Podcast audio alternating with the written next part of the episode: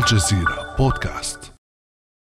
في بلدة سويتو بمدينة جوهانسبرغ في جنوب أفريقيا شاب إفريقي فارع الطول عيناه تائهتان يمشي في عجل يحمل بين ذراعيه طفلا. طفلا صغير البنية عمره 13 عاما ودمه يسيل من فمه ووراءهما تهرول فتاة مفزوعة أخت الطفل الجريح. هذه الصورة كانت محرمة ومجرمة. فنظام الفصل العنصري الأبارتايد في جنوب أفريقيا كان يمنع حينها التصوير بكل أشكاله. هدد المصور بالقتل واختفى الشاب المنقذ عن وجه الأرض. أما الطفل فقد توفي حينها برصاص شرطة الأبارتايد لكن هذه الصورة أكبر من جميع من فيها. إذ صدمت العالم وسرعت فرض العقوبات والمقاطعة على نظام الأبارتايد المقاطعة كلمة تعود مرة أخرى من جديد لتتصدر المشهد لكن هذه المرة في فلسطين فهل يسرع اغتيال الزميلة شيرين أبو عاقلة فرض عقوبات على إسرائيل؟ وما هي خيارات الرد الشعبي على اغتيالها؟ وما هي آليات المقاطعة؟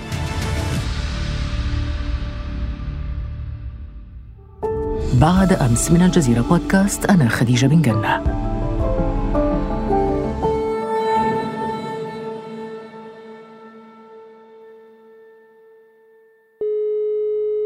أناقش هذه الأسئلة اليوم مع ضيفي الأستاذ عمر البرغوثي الناشط الفلسطيني وأحد مؤسسي حركة المقاطعة الفلسطينية BDS حركة مقاطعة إسرائيل وسحب الاستثمارات منها وفرض العقوبات عليها. نرحب بك. أهلا وسهلا بك أستاذ عمر. أهلا. شكرا جزيلا على الاستضافة. شكرا لك على قبول الدعوة. أستاذ عمر بعد اغتيال الزميلة شيرين أبو عاقلة نشطت كثيرا على المواقع الدعوات إلى مقاطعة إسرائيل اقتصاديا أكاديميا سياسيا دبلوماسيا. ما رؤيتكم أنتم في حركة المقاطعة؟ لما حصل؟ نرى أن اغتيال قوات الاحتلال الإسرائيلي لشيرين أبو عاقلة هزت وجدان الشعب الفلسطيني بل الشعوب العربية والكثيرين حول العالم من التقدمين والتقدميات. فهو لم يكن اغتيال لصحفية فقط. مهما كانت شعبية هذه الصحفية ومهما كانت محبوبة ومحترمة ومقدرة فلسطينيا وعربيا وعالميا هو تجاوز ذلك. بالفعل ضرب الوجدان الفلسطيني في الصميم واستفز المارد الفلسطيني من وضعه السابق. اغتيال شيرين والاعتداء على جنازة شيرين في القدس المحتلة استفز لدى العديد. سؤال ما العمل؟ وسؤال ماذا بعد الدموع والغضب والهتاف؟ إذا ماذا بعد الدموع؟ بعد الدموع العمل. الأرض الخصبة وحدها لا تكفي لإنتاج الثمار. لابد من زراعتها لابد من النضال.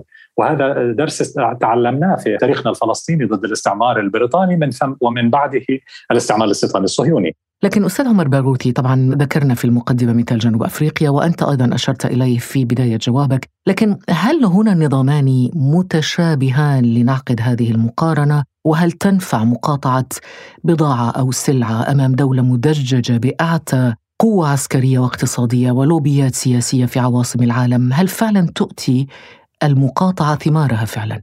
نعم بالتأكيد هناك ليس وجه شبه فقط ولكن تطابق في تشخيص الحالة إنها هي حالة ليست حالة استعمار استيطاني واحتلال عسكري فقط بل هي حالة فصل عنصري أي أبارتايد هذا ليس استنتاج حركة المقاطعة وحدها. صح إحنا كنا من أوائل الذين أشرنا أن إسرائيل هي نظام استعمار استيطاني وأبارتايد الآن منظمة العفو الدولية أمنستي هيومن رايتس ووتش وعدد كبير من المنظمات حتى بعض الخبراء في الأمم المتحدة وصلوا إلى نفس النتيجة أن إسرائيل دولة أبارتايد بالنسبة للشق الثاني من سؤالك أنه هل تؤتي المقاطعة أكلها مع هكذا نظام قوي اقتصاديا قوي عسكريا يمتلك أسلحة نووية والأهم من كل ذلك مدعوم بشكل هائل من الولايات المتحدة الإمبراطورية الأمريكية والإمبراطورية الأوروبية. الاستعمارية ما زالت.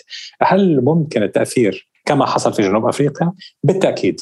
لماذا؟ لأن إسرائيل تعتمد في قوتها على التجارة العالمية بالأساس هي ليست دولة غنية يعني هي استعمرت فلسطين وسرقت مواردنا وثرواتنا ولكن ليست دولة غنية بحد ذاتها تعتمد في نموها الاقتصادي بالأساس على العلاقات التجارية مع العالم وأهم هذه العلاقات هي عسكرية وأمنية وكثير من البضائع التي لا حاجة أساسية لها حول العالم، يعني ممكن الاستغناء عنها حول العالم.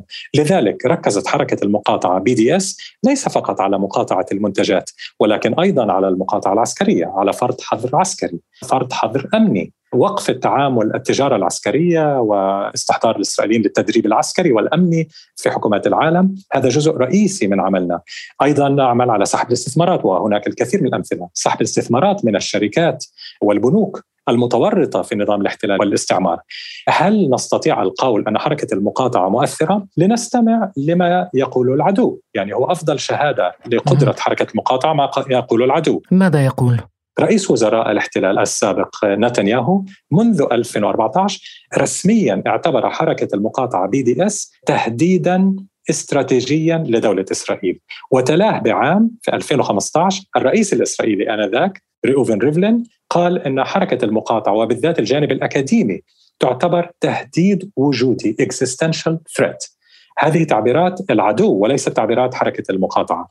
اذا لماذا تعتبر دولة نووية قوية اقتصاديا مدعومة امريكيا حركة مقاطعة وهي حركة سلمية تنشد حقوق الفلسطينيين حسب القانون الدولي، إنهاء الاحتلال، إنهاء الاستعمار وإنهاء الابارتايد وحق العودة للاجئين، لماذا تعتبرها تهديد وجودي؟ ولكن هي تعتبرها تهديد وجودي، ونستطيع الشرح لماذا وما الأمثلة التي أدت طيب كيف تهدد حركة المقاطعة إسرائيل وجوديا؟ نعتقد أهم تهديد هو فضح طبيعة هذا النظام يعني إسرائيل قامت بالأساس على كذبة على خرافة أنها الدولة الديمقراطية المتقدمة في وسط الصحراء العربية المتخلفة إلى آخره، هذه الصورة العنصرية الاستعمارية التي بنتها ورسمتها في عقول عشرات الملايين حول العالم وليس في الغرب فقط.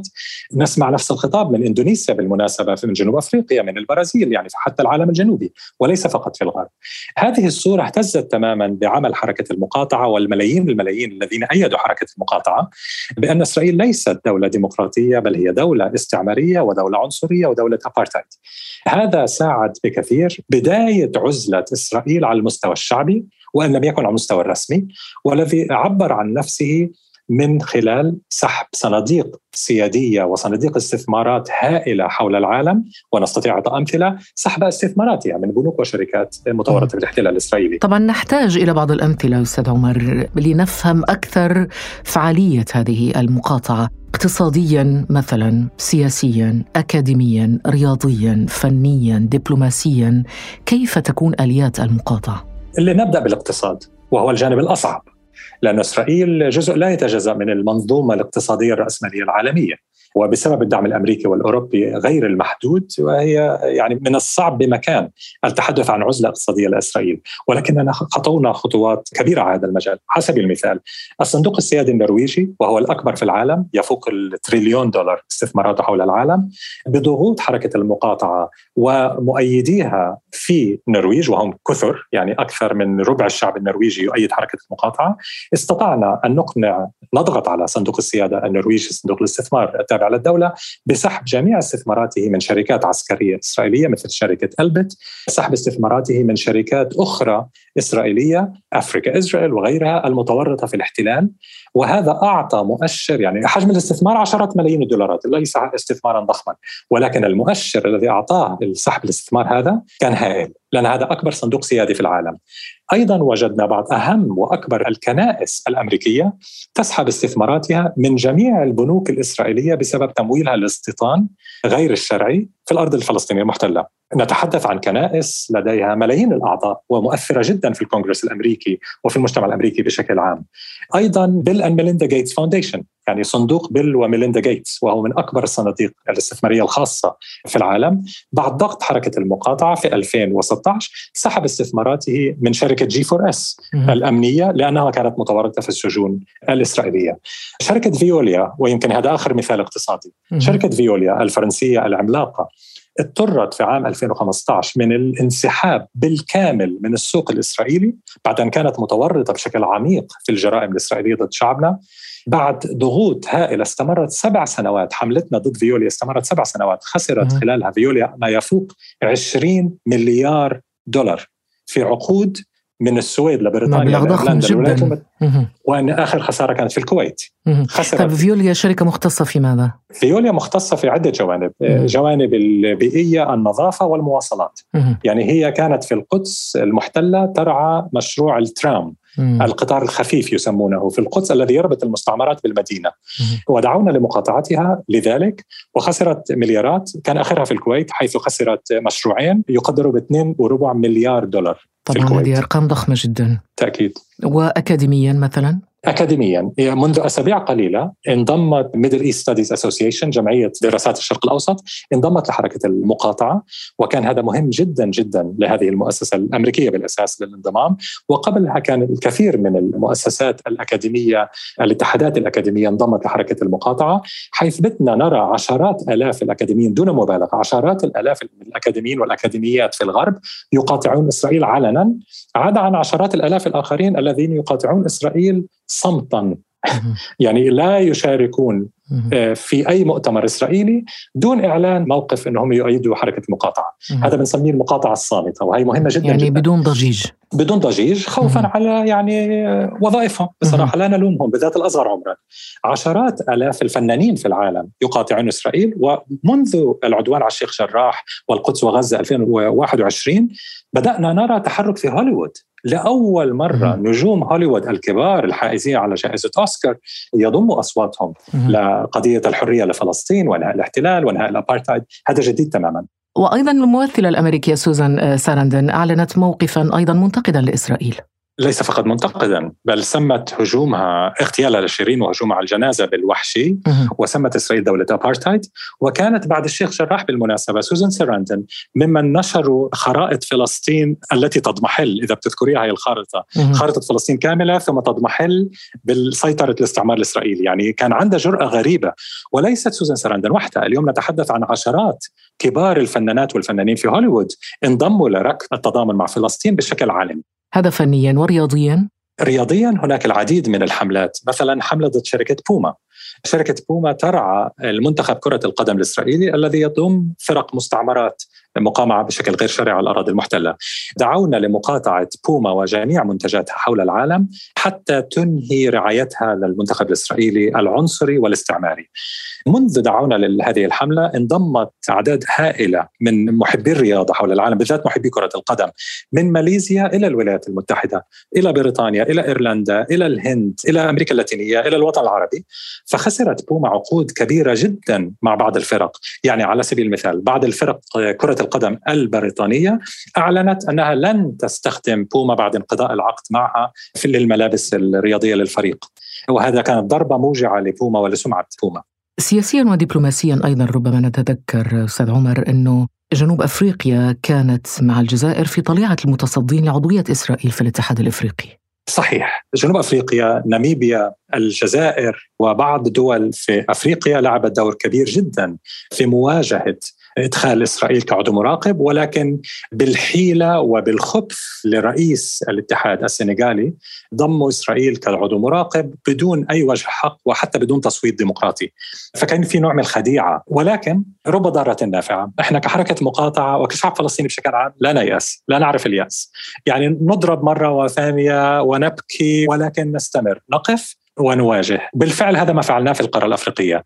في ضوء المحاولات الحثيثة لضم إسرائيل كدولة ابارتا دولة استعمارية وجودها في الاتحاد الأفريقي يخالف كل قيم الاتحاد الأفريقي في ظل قبولها كعضو مراقب أطلقنا شبكة المنظمات المتضامنة مع فلسطين في القارة الأفريقية لأول مرة في تاريخ التضامن الأفريقي الفلسطيني، لأول مرة شبكة مجتمع مدني، شبكة شعبية وليست حكومية. في أكثر من 20 دولة أفريقية لمواجهة التغلغل الصهيوني في هذه الدول. نقطة مهمة جدا أخت خديجة أننا في عملنا في أفريقيا أو في الوطن العربي أو حول العالم نربط يعني نتبع الموضوع التقاطعي بمعنى نربط النضال من أجل حقوق شعبنا الفلسطيني بنضالات الشعوب في المنطقة التي نعمل فيها بمعزل عن فلسطين. يعني نحن عندما نتحدث في أفريقيا نقول ماذا تؤثر إسرائيل على القارة الأفريقية؟ هل بالفعل إسرائيل تجلب الرخاء والتقدم والتكنولوجيا للدول التي تتعامل معها؟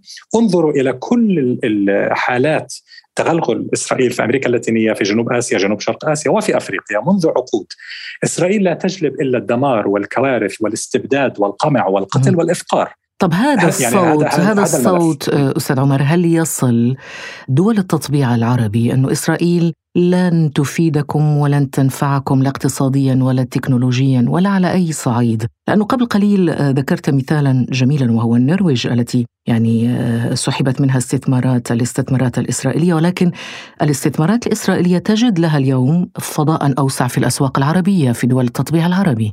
هذا صحيح 100% والتطبيع هو جزء لا يتجزأ من نضالنا في حركة المقاطعة بي دي إس لأن التطبيع العربي الإسرائيلي هو سلاح كبير جدا وقوي جدا في يد الاستعمار والأبارتهايد الإسرائيلي لمواجهة نضالنا الفلسطيني من أجل حقوق شعبنا في العودة وتقرير المصير. لماذا؟ لأن التطبيع اولا يعطي انطباعا عالميا أن إسرائيل قادرة للوصول إلى ما يسمى بسلام دون التسليم بحقوق شعبنا الأساسية إنهاء الاحتلال إنهاء الأبارتهايد حق العودة للاجئين وثانيا يعمل على استعمار عقول ملايين العرب بإمكانية التعايش مع إسرائيل تحت حجة إنه يعني شو بدكم بفلسطين؟ فلسطين قضية الفلسطينيين، لا تخصكم أنتم يا عرب. قدمتوا الكثير من التضحيات، آن الأوان لإقامة علاقات مع هذه الدولة الكبيرة الهائلة النفوذ في واشنطن تفتح مفاتيح واشنطن إلى آخره. وتجلب لكم التقدم التكنولوجي وال... وال... إلى آخره. ولكن في الواقع في كل حملاتنا على سبيل المثال ضد معرض إكسبو في دبي وعندنا حملة مستمرة من أكثر من عام هل نجحنا أم لا؟ نعتقد نعم.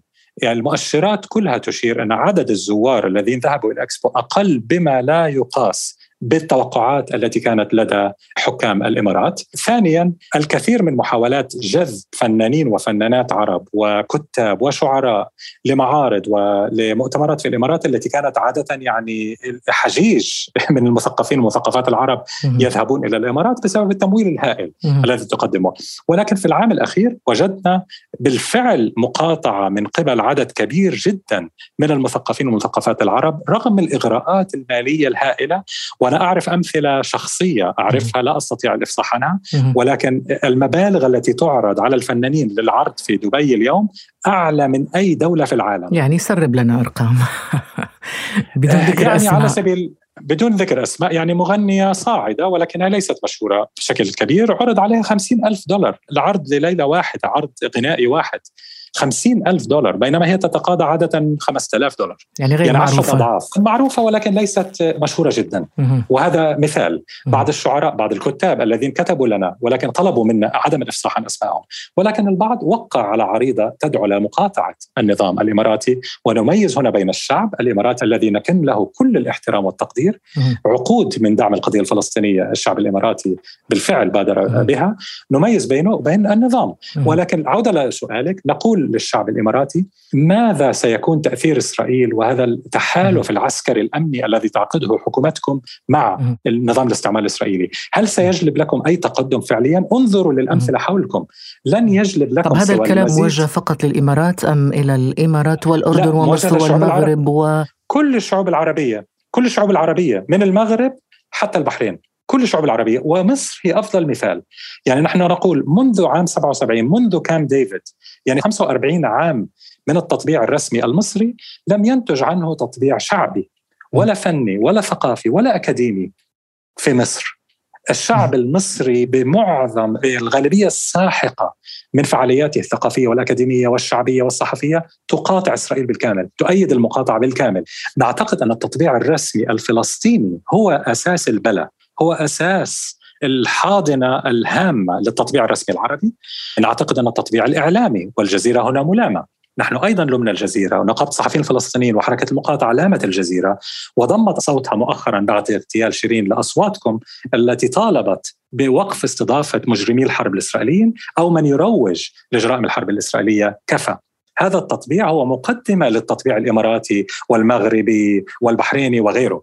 نحن لا نعتقد أن قطر تقوم بالتطبيع كما الأنظمة الأخرى التي ذكرتها، ولكن التطبيع الإعلامي واستضافة الرياضيين والشخصيات هذا كله مقدمة. والتطبيع بكل أشكاله هو ضار جدا بنضالنا الفلسطيني، ضار جدا جدا، فلا بد من الحديث عن التطبيع الرسمي الفلسطيني هو أساس البلاء، أساس المصائب كلها، ولذلك نحن نضغط بشكل كبير جدا شعبيا ونقابيا على السلطة الفلسطينية لوقف تطبيعها المخزي، وقف تنسيقها الأمني المخزي وهو أسوأ أشكال التطبيع، والالتزام بقرارات منظمة التحرير التي ترفض هذا التطبيع.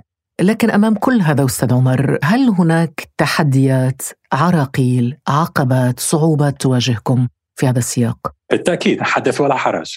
منذ قررت إسرائيل ان حركة المقاطعة BDS منذ 2014 عندما قررت الحكومة الإسرائيلية إنه BDS تشكل تهديدا استراتيجيا لكل نظامها العنصري والاستعماري بدأت وهذا معلن يعني أو سرب للإعلام على الأقل في جريدة هارت الإسرائيلية أن الحكومة الإسرائيلية أقرت خطة من عدة جوانب لمحاربة حركة المقاطعة واستخدموا تعبيرات عسكرية.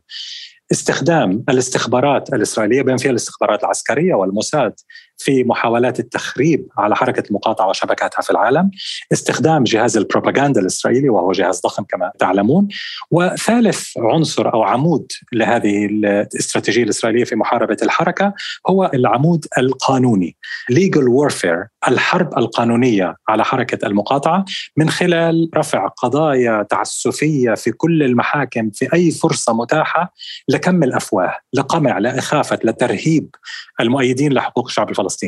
فاذا هذه الاستراتيجية هي خطيرة جدا لأنه لما تحكي عن الموساد والاستخبارات العسكرية الإسرائيلية هي منضمه ضمن الحرب الإسرائيلية على الحركة.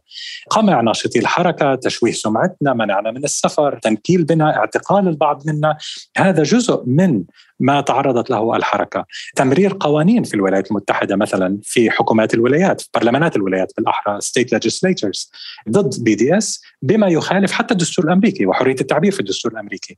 محاولة شيطنة وتجريم الحركة في بريطانيا، فرنسا، ألمانيا، النمسا وغيرها، فاذا هناك مخاطر كبيرة. الشيء الأخير الذي لابد من التفكير به هو التطبيع. من أهم التحديات التي تواجهها حركة المقاطعة التطبيع، سواء التطبيع الفلسطيني الرسمي والنقابي والبيئي وغيره أو التطبيع العربي الرسمي بالأساس لأن التطبيع الشعبي يكاد يكون غير موجود لكن لو وسعنا النقاش إلى فضاءات أوسع في العالم كله هل صوتكم نشاطكم يخترق مناطق غير تقليدية التي تنشطون فيها لأنه حادثة اغتيال شيرين أبو عاقله يعني من أقصى الدنيا إلى أقصاها خرجت بيانات التنديد والشجب والإدانة باغتيالها، هل هذا يوصل صوتكم هذه المرة أكثر إلى فضاءات أوسع؟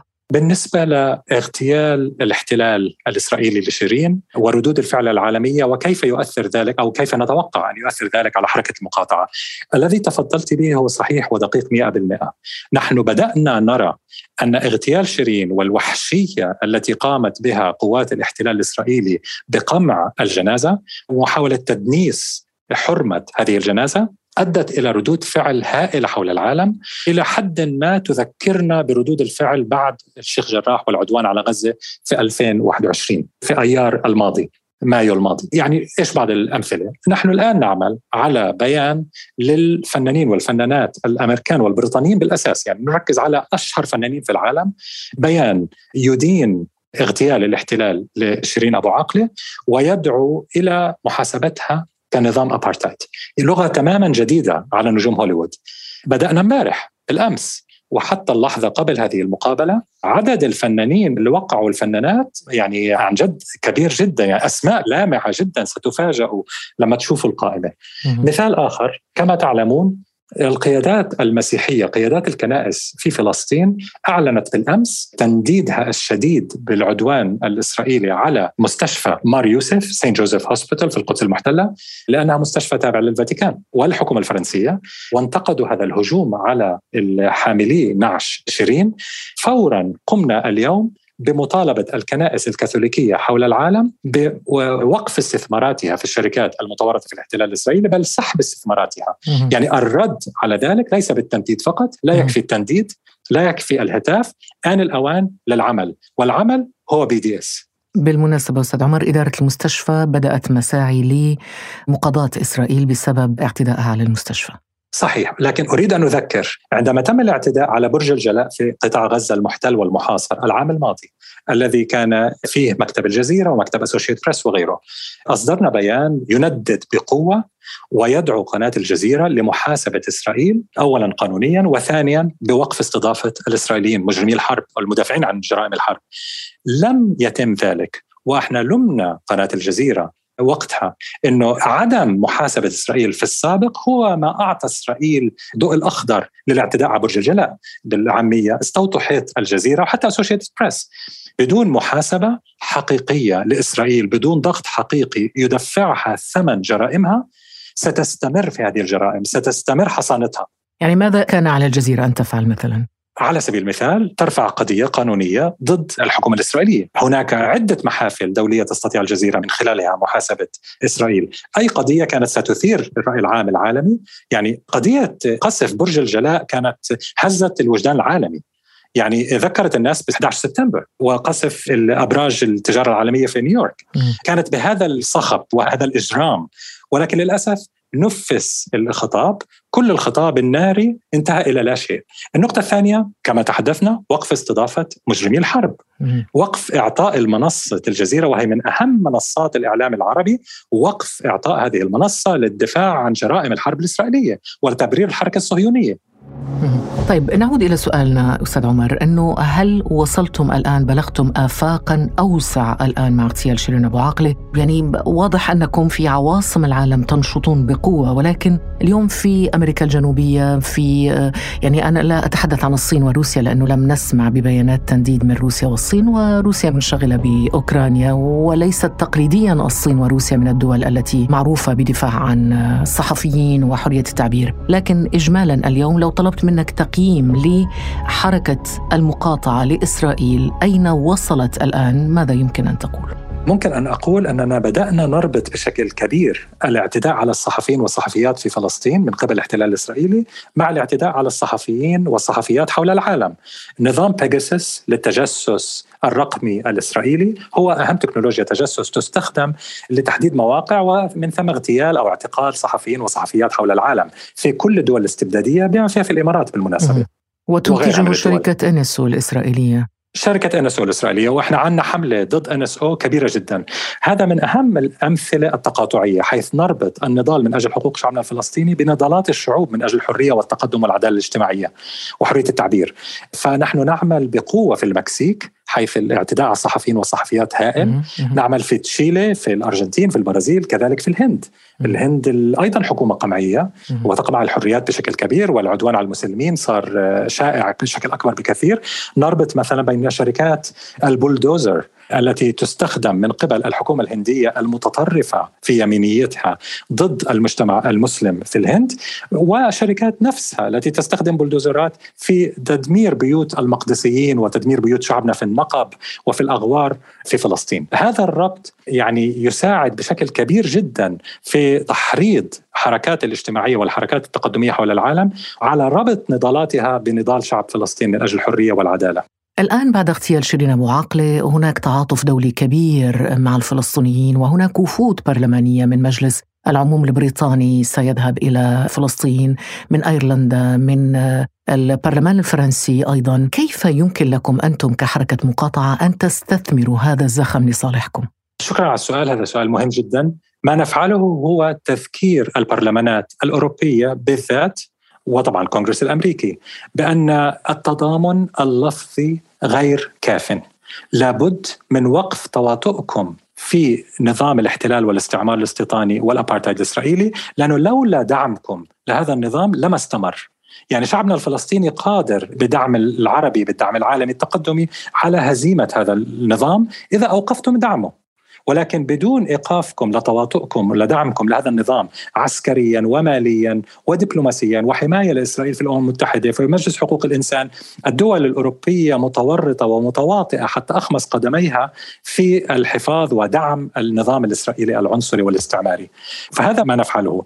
يعني من خلال علاقاتنا مع النقابات والحركات الاجتماعية الواسعة في فرنسا وبريطانيا على سبيل المثال نضغط على الحكومة على البرلمانات إذا كنتم بالفعل تنددون بجريمة اغتيال شيرين وتحاولون منع تكرار هذه الجريمة وشيرين ليست الضحية الأولى للأسف ولن تكون الأخيرة إلا إذا قمتم بمحاسبة إسرائيل فعليا ودعمتم جهود محكمة الجنايات الدولية لمحاسبة مجرمي الحرب الإسرائيليين بما فيها من اغتال شيرين ومن أخذ أمر اغتيال شيرين والسياسي الذي سمح لقوات الاحتلال بالوجود في جنين واغتيال شيرين. يعني كل الصف السياسي والعسكري المسؤول عن اغتيال شيرين يجب محاسبته في محكمة الجنايات الدولية. هذا هو الرد الوحيد ومنع تصدير السلاح لإسرائيل. هذا ما يردع إسرائيل ويمنعها من اغتيال شيرين القادمة. أستاذ عمر برغوثي هذه المرة في قضية اغتيال شيرين أبو عقلي هناك بعد ديني برز. هذا البعد هل يعطي زخما لنشاطكم خصوصا الآن مع موقف الكنائس الغربية موقف الفاتيكان موقف الرأي العام الغربي؟ هل هذا يعزز موقفكم ونشاطكم في الدعوة لمقاطعة إسرائيل؟ نعم بالتأكيد يعزز. يعني أولا إحنا كشعب فلسطيني قضية الوحدة الوطنية جدا مهمة بالنسبة لنا.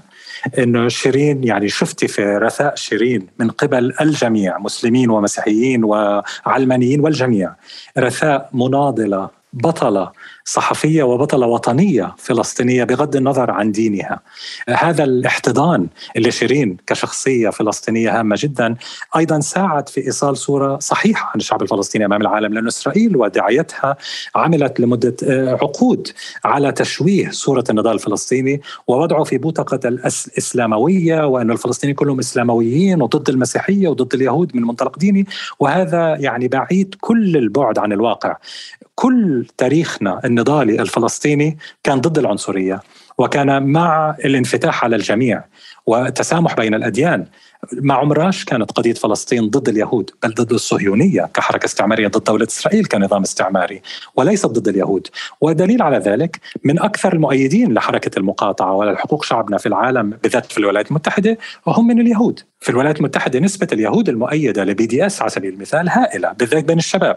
يعني في استطلاع للرأي بيورجي أنه حوالي 46% من الشباب اليهود تحت سن الأربعين يؤيدون مقاطعة شاملة لإسرائيل تخيلي تقريبا نصف الشباب اليهود. فإذا لم تكن يوما ما قضيتنا قضية دينية بل هي قضية نضال ضد الاستعمار. وبالتالي هناك آفاق فتحت. نعم للعمل مع الكنائس بالعلم أنه إحنا نعمل مع الكنائس منذ فترة طويلة. ولكن مهم هنا التوجه لموضوع التسامح الديني. إذ هناك محاولة حثيثة بالذات من النظام الإماراتي في إشاعة ما يسمونه بالتقارب بين الأديان وغيره من المصطلحات الخداعة التي تخلط بين اليهودية من جهة والصهيونية وإسرائيل من جهة أخرى. يعني إفطارات رمضان مع الإسرائيليين ومع عتاة الصهاينة الأمريكان أنه تحت شعار التقارب بين الأديان هذا ما نسميه الغسيل الإيماني faith washing أي محاولة غسيل وتغطية نظام الاستعمار والأبارتايد الإسرائيلي من خلال ادعاء التقارب الأديان والغسيل الإيماني. هذه نقطة جدا جدا مهمة وهذا ندينه بشكل كامل ونرفضه. إذ لا يمكن التحدث عن قيم التسامح ونبذ العنصرية من خلال توثيق علاقات عسكرية أمنية مع أعتى نظام عنصري واستعماري في المنطقة. طيب نعود في الأخير أستاذ عمر إلى البعد العربي. على مستوانا إحنا كمواطنين عرب أنا وأنت والمستمع ومنتج الحلقة والمخرجة والناس العاديين في العالم العربي كمواطنين عرب ماذا علينا أن نفعل؟ بي دي إس ولكن كيف؟ يعني الوطن العربي للأسف معظمه مش بالضبط دول ديمقراطية لنكن صريحين. وبالتالي إمكانية التأثير على الحكومة في معظم الدول العربية إن لم يكن جميع الدول العربية صعب للغاية. إن لم يكن مستحيل في بعض الدول اللي قمة الاستبداد مستحيل التأثير على الحكومة. ولكن لندع ذلك جانبا. يعني مش عم بنطالب إحنا زي ما بنطالب في دول ديمقراطية. إنه كيفية الدعم الأحزاب والنضال في البرلمان وإلى آخره هذا لا يوجد عنا في معظمه. ولكن كل منا لديه ولديها مجال للتأثير. المعلمة والمعلم والنقابي والصحفي الصحفي والمهندس والطبيب كل واحد فينا عنده مجتمع وعنده مجال للتأثير في هذا المجتمع. نستطيع نبذ التطبيع كل في مكانه وموقعه وموقعها نستطيع الانضمام لحملات مقاطعة بسيطة. على سبيل المثال ذكرت أنا فيوليا وخسارتها في الكويت لمشروعين قيمتهم 2.4 مليار دولار بعد العدوان على غزة 2014 كما تعلمين التأييد الكويتي هائل للشعب الفلسطيني التأييد الشعبي والحكومي. كما التأييد الجزائري كما التأييد المغربي كشعب تونسي والمصري يعني الشعوب العربية حتى والشعب السعودي يعني من أكثر الشعوب العربية تأييدا لفلسطين. ولكن كيف نترجم هذا الدعم العاطفي الرمزي إلى حملات مستدامة قادرة على إنهاء التواطؤ. يعني في الكويت حولناها من قبل جهود مجموعة صغيرة من الكويتيات والكويتيين جهود ضغط على صناديق الاستثمار على البلديات المختلفة في الكويت مجالس المحلية لسحب الاستثمارات من الشركات المتواطئة في الاحتلال كشركة فيوليا في ضربة واحدة بدل البكاء على ضحايا غزة احترموا مقاومتنا كشعب يقاوم وليس فقط ضحية وقاموا بمقاطعة فيوليا من مشروعين كبيرين جدا جدا وكانت الضربة القاسمة التي أدت لخروج فيوليا تماما من السوق الإسرائيلي. هكذا يكون الرد. رفض التطبيع ومواجهة الشركات المتواطئة. شكرا جزيلا لك عمر البرغوثي الناشط الفلسطيني وأحد مؤسسي حركة بي دي إس حركة مقاطعة إسرائيل. شكرا جزيلا لك. شكرا. كان هذا بعد أمس.